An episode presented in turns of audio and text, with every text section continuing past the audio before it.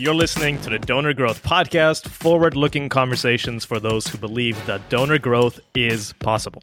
Every week, we'll explore a thought provoking topic to help build deeper relationships with more of your donors. We are your hosts, Louis Diez and Mike Duerksen. Now let's get into it.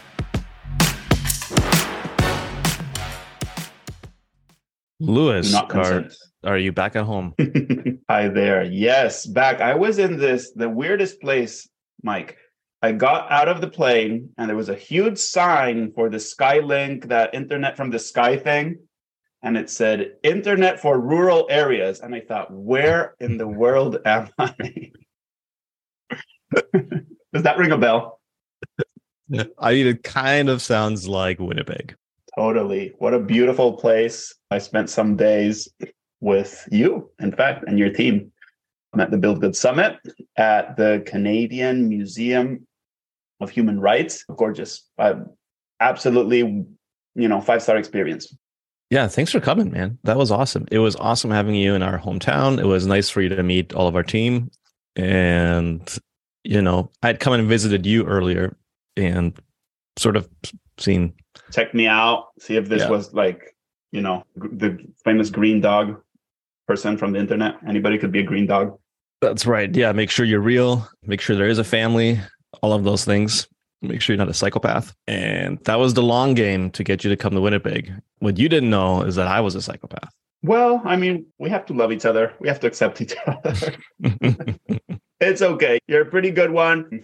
Folks, if you ever have a chance to be in that part of the world, highly recommended. We're hoping, I'm going to say it, Mike, for a second Build Good Summit. So hopefully, people who are listening hop on over, even if they're in the Czech Republic or all those other places. Yeah. Are you ready for like a world exclusive? Okay. On the Donor Growth podcast. So, Build Good Summit 2024 is likely happening in Calgary. brutal, brutal. Okay, well, you heard it here, folks. You heard it first here on the Donor Growth Podcast. You have to go. Okay, people are going to be saying, "Great, you know, the, guys, stop joking. We want to hear more about this. Give us goods." Do you want to talk about what your vision was for the Build Good Summit? I'm going to share a few of my reflections on how I thought it was distinctive and better, and we're going to share some of the learnings. Right? Yeah. So the Build Good Summit was basically our way of telling the world, "Hey, we're here. We exist. Build Good is a thing." we would love for you to be part of it. This is a community thing we're trying to build. And we wanted to do that like before COVID. And we actually had it all organized. We had started selling tickets already. It was kind of a way of launching Build Good, even though Build Good had sort of been launched. This was just a way of like making more of a public thing about it.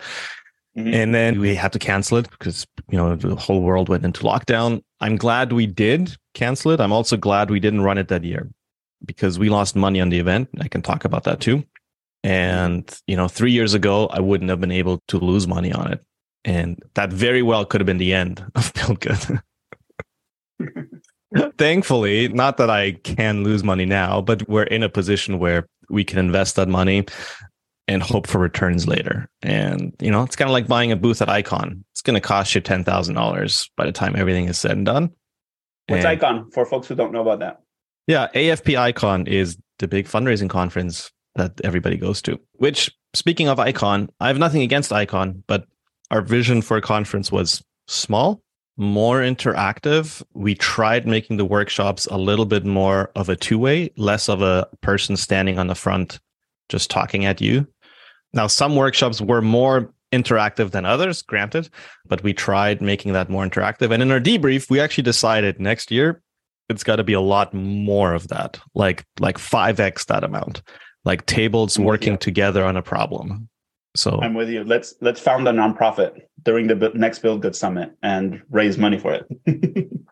yeah, like you could structure the whole thing as a sprint, right? To do something to solve a specific problem. So that that was the vision: small, intimate, some speakers who don't, some speakers who often get a stage for sure, but then also some mm. speakers who this was the first time they were actually presenting to anybody. It was a way for our team to flex their consulting muscles a little bit and to package up their expertise. And I'm just super proud of them for what they pulled off.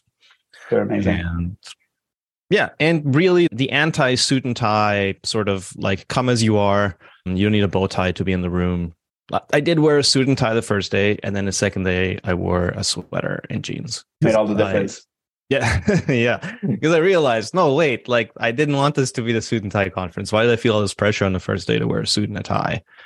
Yeah. Well, you had your keynote, but if I can share a perspective as a semi outsider, right? So you and I talk every week. Obviously, this was a conference that was put on by your agency. But what I found was distinctive about this and really kind of valuable and ahead of the industry was that you brought a specific point of view that's Build Good's point of view, and you supported it in lots of different ways. So it's kind of like looking at a diamond with all its facets, right?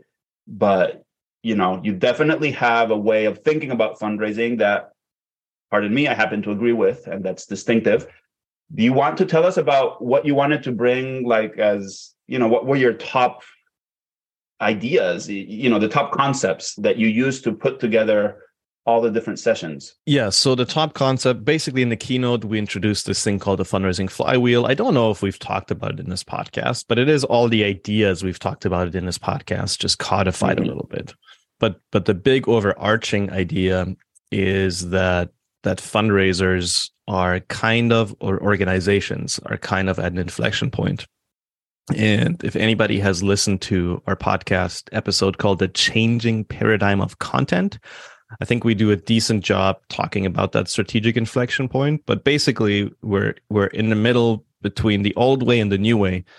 And the old way was very much like command and control. I know better than you in terms of leadership and the nonprofit versus the donor. Very much telling our story well, very much about spinning our story, you know, yeah. like getting just, the right messaging as in using the right words that are going to yeah. Get people to do something no? Yeah yeah. The whole thing about you know use the right message to the right people at the right time which usually just meant one message to everybody at the same time but we talked about you know but, but we framed it as oh, it was the right message to the right people at the right time. And then the new way if you will being a lot more i don't know if messy is the right word but a lot more responsive a lot more in the moment asking is only one fifth of the equation. The other parts are actually like listening, both in terms of like quantitative and qualitative data. We've talked about that a bunch and how qualitative mm-hmm. data is messy, but it's important.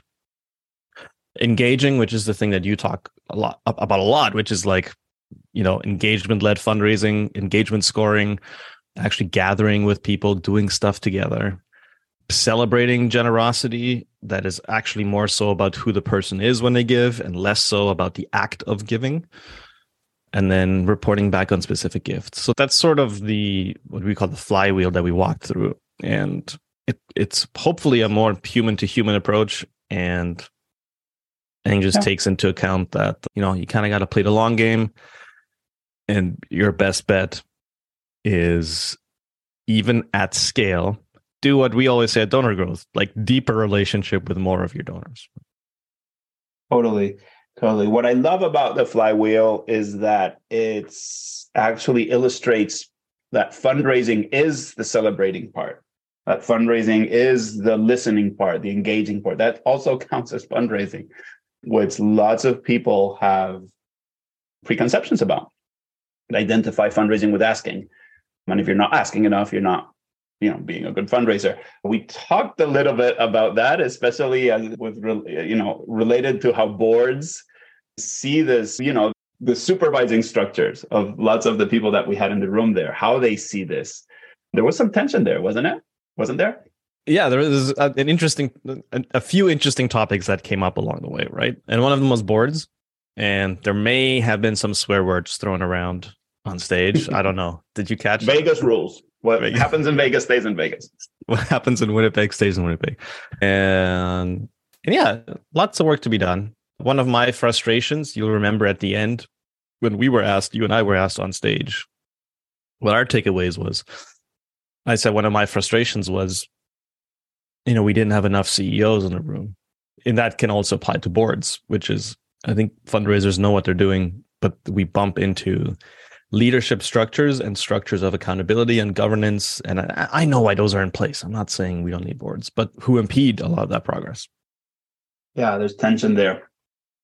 Well, Build Good Summit for leaders, for nonprofit leaders. You want to quickly talk about the workshop that you ran? You ran a few, but let's quickly talk about the one that that got a lot of feedback, positive feedback, which was community-led sure. growth.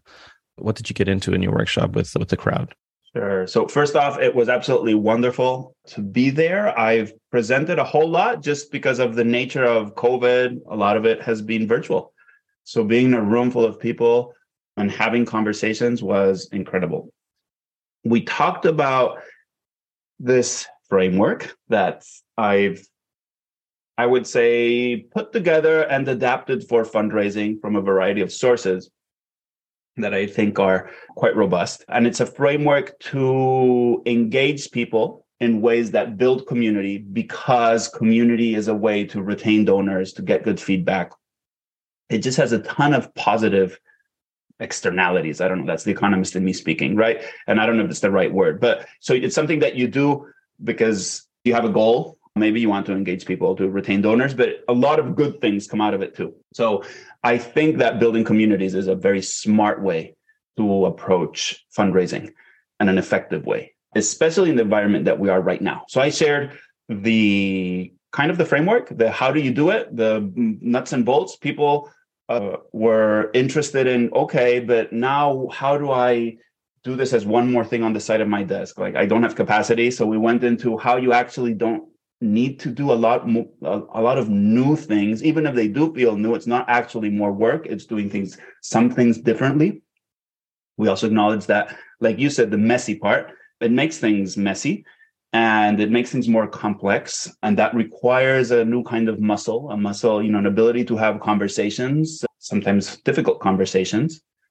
That like major gift donors i feel have more of that muscle but mm-hmm. sometimes the rest of the organization is like oh my goodness they said something negative delete that post immediately so we went from like the theory of why in the world would you want to do things this way which makes a ton of sense in this environment that you and i talk a lot about mike there's loss of trust etc the honestly, I haven't found a better way that's honestly as cost efficient, right?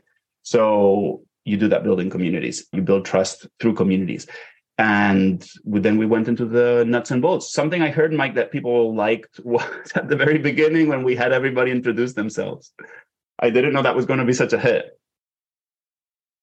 I actually I I copied you for the next workshop that I ran. I was like, all right, that we're gonna do that. That seemed to work amazing and and and it did well actually. that's actually item number one in the framework make it participatory so you can do anything community like events or community building engagement is not black or white it's a continuum so you can do anything that you're doing and try to make it a little bit more community building so for instance if you make it more participatory rather than less you know that's a, a win there it was great to see how people reacted to it even if they didn't know that Mm-hmm. It was all part of the master plan. So, if people are interested in that, actually, we did a podcast episode on this. It's called the Sustainable Revenue Engine. It was, I mm. think, episode number 13 of the Donor Growth Podcast.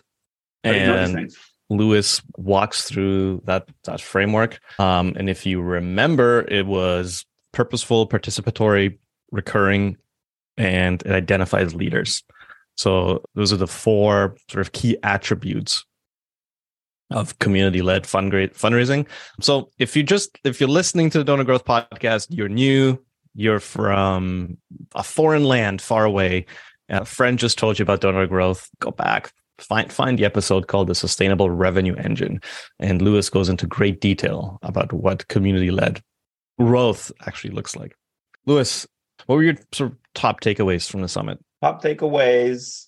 The really the top takeaway was that I haven't seen any other conference or professional development venue get together, you know, institution that's providing this type of knowledge. So I thought it was very, very unique. That's hard. You know, I thought it was unique. And quite honestly valuable. This is stuff that's happening. You're a practitioner. You're applying this with clients. You're, you know, you're reflecting on all, all this world. You know, you're observing the world. You're reflecting on it. Then you're doing it and you're seeing what works and what doesn't. A little bit the same with me. And we went there to kind of share a snapshot of the journey so far and to give people ways to apply it practically not just in theory you know or not just as an example of this you know the mythical nonprofit that does everything right. I didn't hear a lot of case studies honestly which i kind of mm, get irritated about. So that was my takeaway. It was simply amazing. I think huge roi for anybody who'd like to come back next year. Yeah. All right. Do you want to hear some numbers well, yes. And I also want to hear about your sessions and maybe your keynote and all of that. Sure. What, do you want to do first? Numbers or or a little numbers. bit more numbers? Numbers. Right.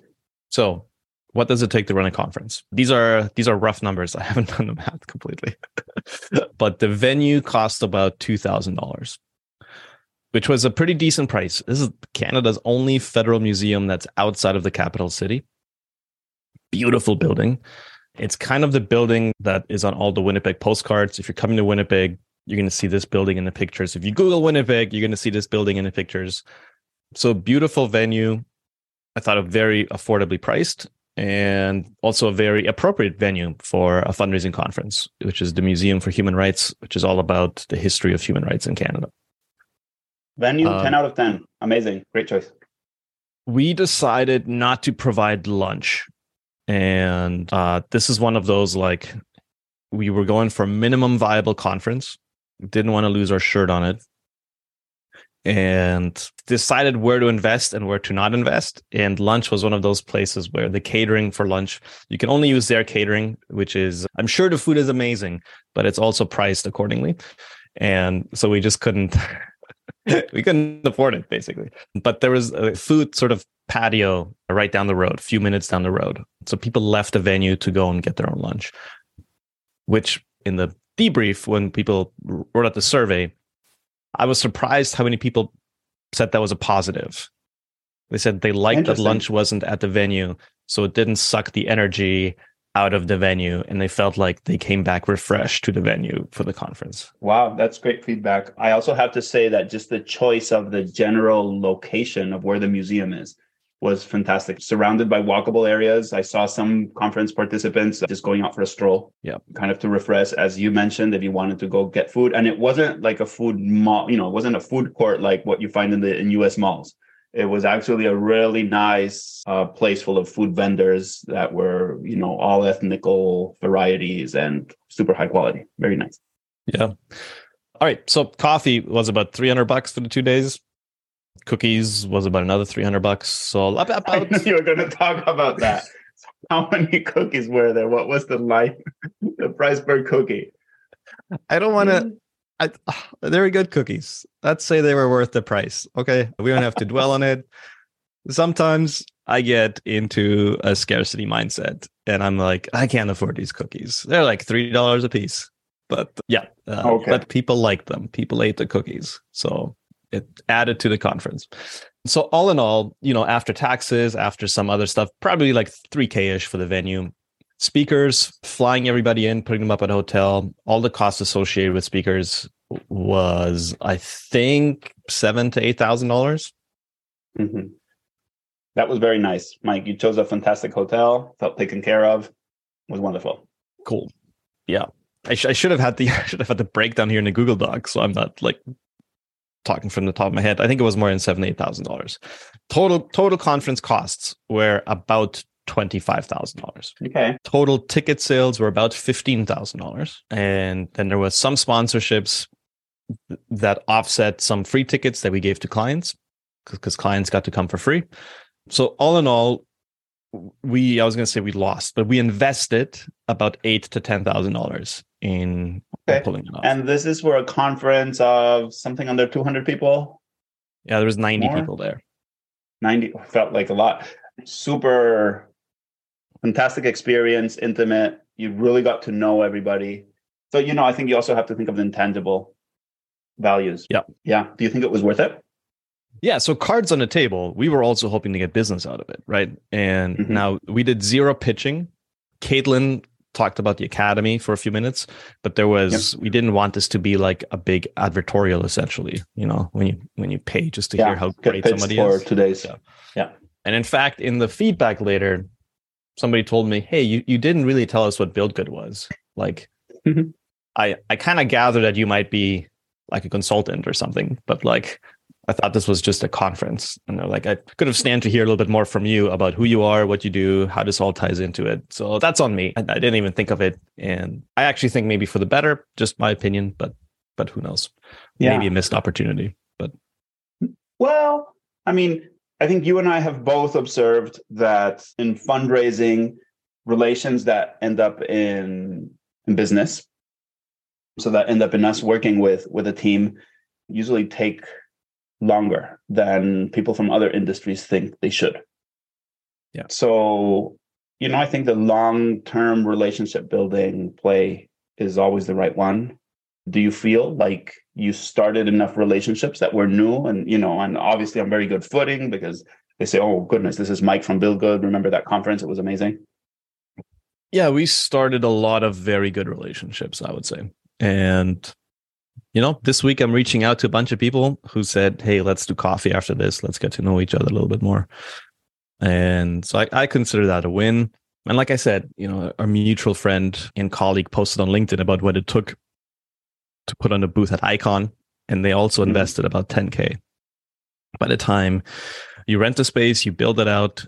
So that's also an investment. And again, nothing against Icon, but if I have to invest 10K, I would rather do another Build Good Summit and own the thing and do it ourselves. And yeah, and, well, you're not counting all the time and effort from your team, which I imagine was substantial. Substantial. Yep, for sure. Yep. Yeah. So again, special events. We did the errors of attribution. We should do the errors of accounting when you're evaluating an event, which is like staff time, which is a lot. So I'm not counting staff time in here. We also combined it with our staff retreat. So once a year, we all get together anyways. So we mm-hmm. did a staff retreat at the beginning in Winnipeg, and then we did the conference on the back end of that. So it was also a way to maybe subsidize the staff retreat a little bit, which we would have invested in anyways. So yeah, that makes sense. Your team is remote, Mike? Yeah, the whole team is remote. And once a year we try to get together. And you know, honestly, we probably should do it four times per year. it's good to get together in person. It's it's the best. And yeah, I'm biased, but I love the people on our team. So it's fun to, to spend a lot of time with them. All right. Do you want to hear my top takeaways? Yes, please. I basically have one large top takeaway, which is that in every workshop, the questions that we were getting were all about how do I convince my boss to do this? How can I have this conversation with communications and marketing? How, you know, we've never done it this way this seems like it would be a lot for people to get used to. How do I manage that change? How do I get my board to fundraise? How do I get like all those were all the questions. And so I think, you know, you talk about community being purposeful, participatory. One of that, I don't know where that this falls, but I think communities start to have like lore, as in they start to have like common like language and phrases that people in the community say. Yeah, traditions, think, rituals. There's a yeah rituals. Written. I think one of those for the Build Good Summit is going to be stickers that say, "I don't have fundraising problems. I have leadership problems." Now, I don't think that people are going to be putting those on their laptops when their boss is around. Oh, you, could you have like something with a little cover, and then you like slip it on or off depending who's in the room. That's yeah. so funny. But they're going to be a like, really good takeaway. You know, covertly um, putting that sticker on their water bottle that they never take to work or something. But yeah. I recently shared on LinkedIn pyramid of how people learn. It's mostly bogus. So the person, you know, it says you learn 10% of what you hear in a lecture, 20% about what you read, you know, and then it mm. goes down into more active. Then, you know, the best mm, supposedly at the bottom is you learn whatever, 70, 80% of what you teach. It's it's an image that maybe some of the people who are listening today have seen before. It's the, the numbers don't hold up to kind of rigorous scientific research but the general principle I think does. And people that have, I've read some papers that say, well, you know, what's true is that multimodal learning is much better than just through one way, right? So if you're just going to read about it, you'll learn more if you read about it and you explain it to somebody else. Yeah. I think we all intuitively get that. So I think, you know, a lot of the learning that you're seeking to happen in Build Good Summit could be about how to learn how to teach about this to all those internal constituents. I feel like that's another huge blind spot in our industry. We're internalizing the blame, right? So, oh, you know, it's all on us. We didn't try hard enough. We didn't the work smart enough, etc. You know, and sometimes what makes the difference and what I've seen really great fundraisers and fundraising leaders do is they educate, they align everybody around them. And they're doing the same thing that they would have done, right? Yeah. Um, this was, that, that was a really interesting insight. Yeah, this goes back a little bit about the thing technical players versus relationship players, which is you can be really good at your job and be a really good technical player. But how do you bring mm-hmm. others along around you? And maybe relationship player is the wrong word, but like that skill set of of being able to some people call it managing up. I don't like that term, but well, but, sometimes managing sideways, honestly. Yeah. Yeah, which is just bringing uh, other people along. And so may- maybe for future, maybe like, you know, maybe that's one thing that we need to have actually like focus on next year. Yeah. Super. That was a super interesting learning. You know, that when I work with clients in the annual fund toolkit, that's part of what clients tell me that they get huge value out of, which is funny, right? Because I feel like, well, on the technical side, like you were just saying, we're doing just fairly best practice, you know, fairly standard, just good fundraising. There's nothing magical there, right? It's not that we whip out a letter that suddenly makes people throw money at you.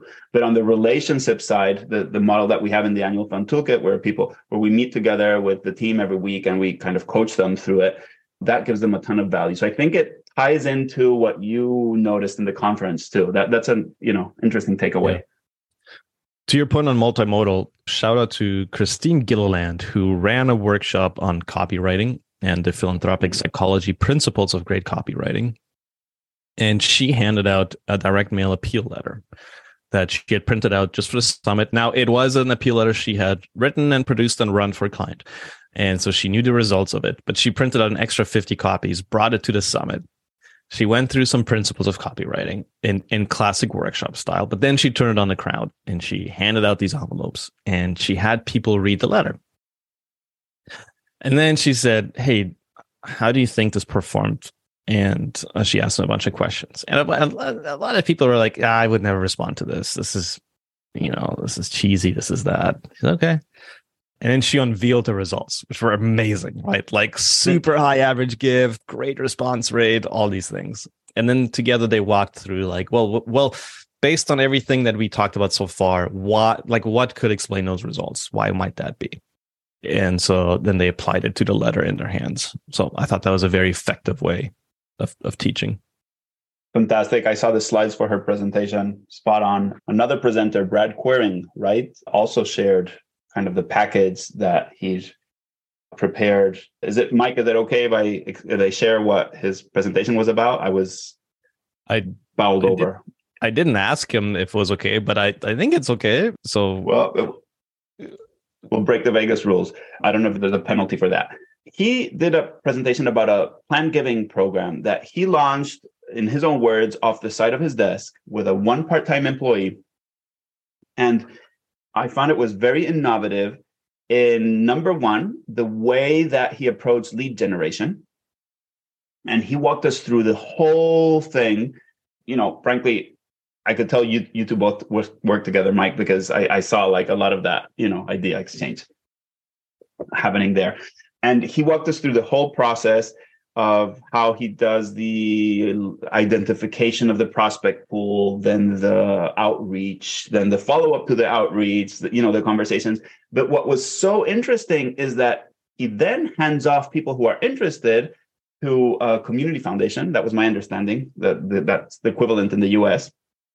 That actually has the plan giving officers and has those conversations with donors. Which for an organization that may not have plan giving officers, I found was a fantastic idea. And I think more people, you know, I, I, think this should be applied elsewhere. So we got some interactivity there and we, we were able to actually look at the package that they send. And it was very interesting. Yeah. Yeah. The lead gen to a public foundation is kind of a game changer for organizations who don't have like planned giving people in house.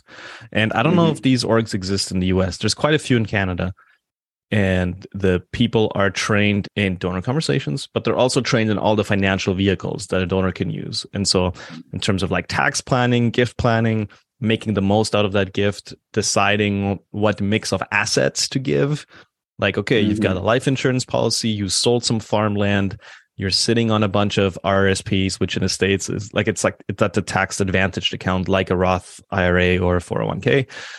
And then, you know, these folks will actually help you make the best of that. But the job of the org is just to secure the fact that, yes, I want to leave a gift to my will. And then somebody else worries about how, how to do that the most tax advantaged way, which is amazing. I thought it was, yeah, hugely innovative. I've been thinking of that model for the US, and I could imagine some nonprofits feeling like, oh, we're losing control of the donor relationship, which I think is a complete illusion. They, you know, they never had it to begin with. Yeah. But I could see people thinking about things that way. Yeah, I'm going to be thinking about that, or maybe it turns into a, an episode in the podcast. Yeah. So that organization is Abundance Canada, abundance.ca, if anybody wants to check it out and see what that model looks like. And in terms the community of community foundation on the public foundation side. Yep. But yeah, yep. super innovative program, huge ROI for what Brad spent in terms of hiring a part-time person, writing these letters, just just amazing. Like uncovered and created millions of dollars of, of gifts and will pipeline. Yeah. Yeah. And he shared conversion data at each step of the process. Super interesting. Paul Nazareth's, you know, was a whirlwind. I mean, that guy is just a genius. What were your takeaways? I know a lot of it was kind of very much Canadian oriented. What were yeah. your big, big takeaways from that? So I went to his workshop, his second workshop on planned giving. Mm-hmm. I was a little bit fuzzy before going in around gifts of life insurance. And mm-hmm. I walked out of it being like, ah, more donors need to know about this. I, I learned of a bunch of more tax advantaged ways to give that I didn't really know before and even the way that you structure it. Now, I'm still not entirely clear on how to structure it, which is okay. I don't need to be. Mm-hmm. I just need to know that that is a possibility so that when you hand somebody off to somebody like Abundance Canada or Christian Stewardship Services or or one of those, you you have a bit of an idea. Maybe you talk to the donor. If the donor says, "Well, I don't really know. I, all I've got is life insurance," you can say, "Oh, check this out. There's actually a really tax advantaged way of giving from your life insurance. I can put you in touch with somebody who can explain it to you." So, just on a technical side, that was a big takeaway. I think his keynote it was a keynote he's never given before, and he also said, "Hey, this keynote is it's partly as in, in my role, but it's also partly just like a personal thing that I want to say." Mm-hmm. Again, what happens in Winnipeg stays in Winnipeg. So, mm. but let's just say we were all collectively able to air a few grievances that, that we feel about leadership in the sector. I think it gave people a lot of permission to breathe a little bit easier. I also think it challenged yeah. people a whole bunch. He talked a lot about diversity, equity, and inclusion. He talked a lot about who's in the room. He talked a lot about at some point we may have to have some difficult conversations with some major donors about how did you make your money. And again, we can get into philosophical or point of view agreements or disagreements there, but I think it is a conversation that you definitely need to have. I mean, I've seen some of the bigger shops have that already as a process. That really wasn't, I think, so shocking to me. So, you know, uh, having a due diligence process before accepting larger gifts, mm, especially if they come from other countries, shops that do a lot of international fundraising, where you may not just have a lot of public information on people. And if somebody shows up and says, I want to give you 2 million, mm-hmm. who is this, you know, doing some due diligence? Who is this person? Where does the money come from? Etc so that was super valuable. I Uh, I zoomed in into another part of Paul's presentation, which was that part where he kept saying, but we already have the data. So he kept referring to practices that are just not helping or maybe even hurting in the sector. And he kept saying, well, you know, it's not really an argument anymore. Like we already have the data on what makes people give, on what ways to give, on how the best teams work. You know, then this tied into a, you know, on, on how you need to have the right people at the table. Mm-hmm. And there's tons of data. He shared reams of resources. But it also made me think, you know, as to okay, so what's not working? And do we need to think of different approaches? You know, not one or the other, but is there something else that needs to be happening to change people's hearts and minds, especially those that are kind of making the decisions for these things, which ties back to the leadership issues that you mentioned.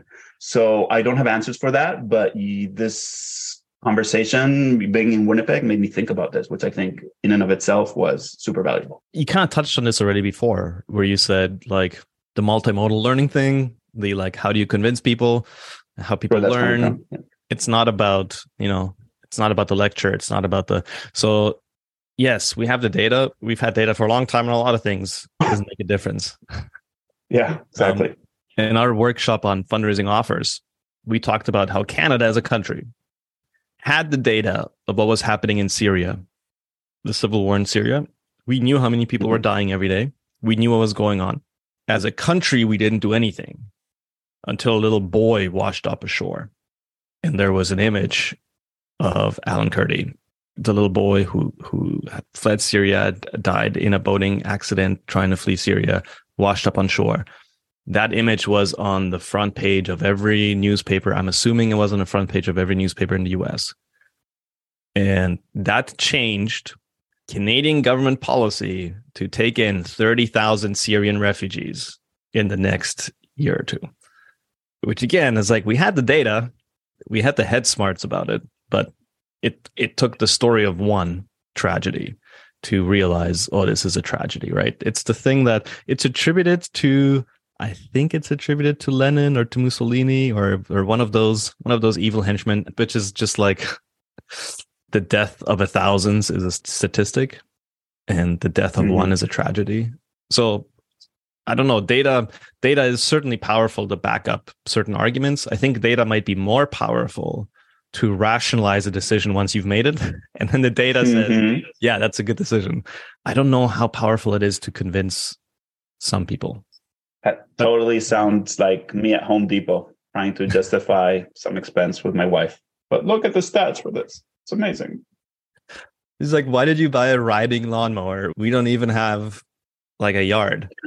And you're like, well, the data says people with riding lawnmowers live longer. Yes this ah, is and it rotates it ro- it turns you know it rotates on itself so i can literally just turn around in the one spot that we have that has a little bit of grass and use it it's amazing think of the features think of the features people have built business empires mowing lawns for other people this is an investment yeah well maybe hey maybe one day we talk about the organizations that are actually nonprofits but you didn't know they were the guardian you know, I'm thinking a little bit in the news and, and media space, right? Uh, consumer reports, Rolex, um, Guinness. Oh, Rolex. We can, yeah. That's great. Well, Mike, shall we kind of close this off? My perspective, okay, kind of an outsider, but also somebody who talks with the conference organizer every week.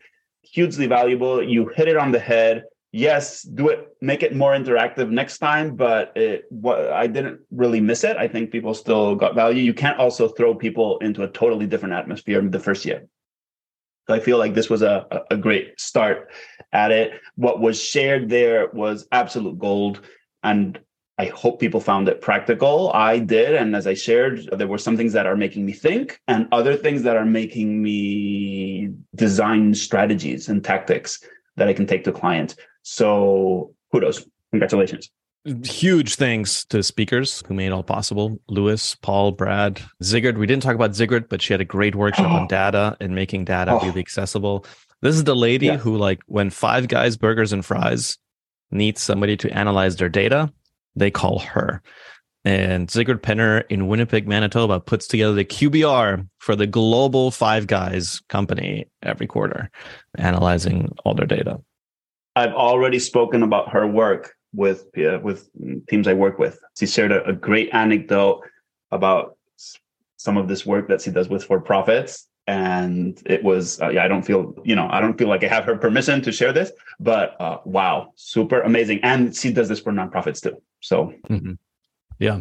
Christine gilliland paul nazareth i don't know who i already mentioned i haven't. The problem when you start listing people but if you were a speaker at the build good summit you have my my uh, you know uh, yeah, members of your team mike gratitude yeah, and the team who i'm just so proud of them they um they knocked it out of the park and I am eternally grateful to have ended up with those people on a team. This is great. Well, everybody, see you next week. And for some of you, see you next year up in Canada with Mike's team. Take care.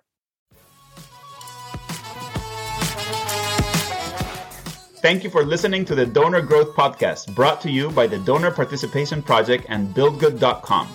If you found today's episode helpful, please help us by sharing it with a friend, posting about it on LinkedIn, or giving it a rating and a review on Apple Podcasts, Spotify, or wherever you listen to podcasts.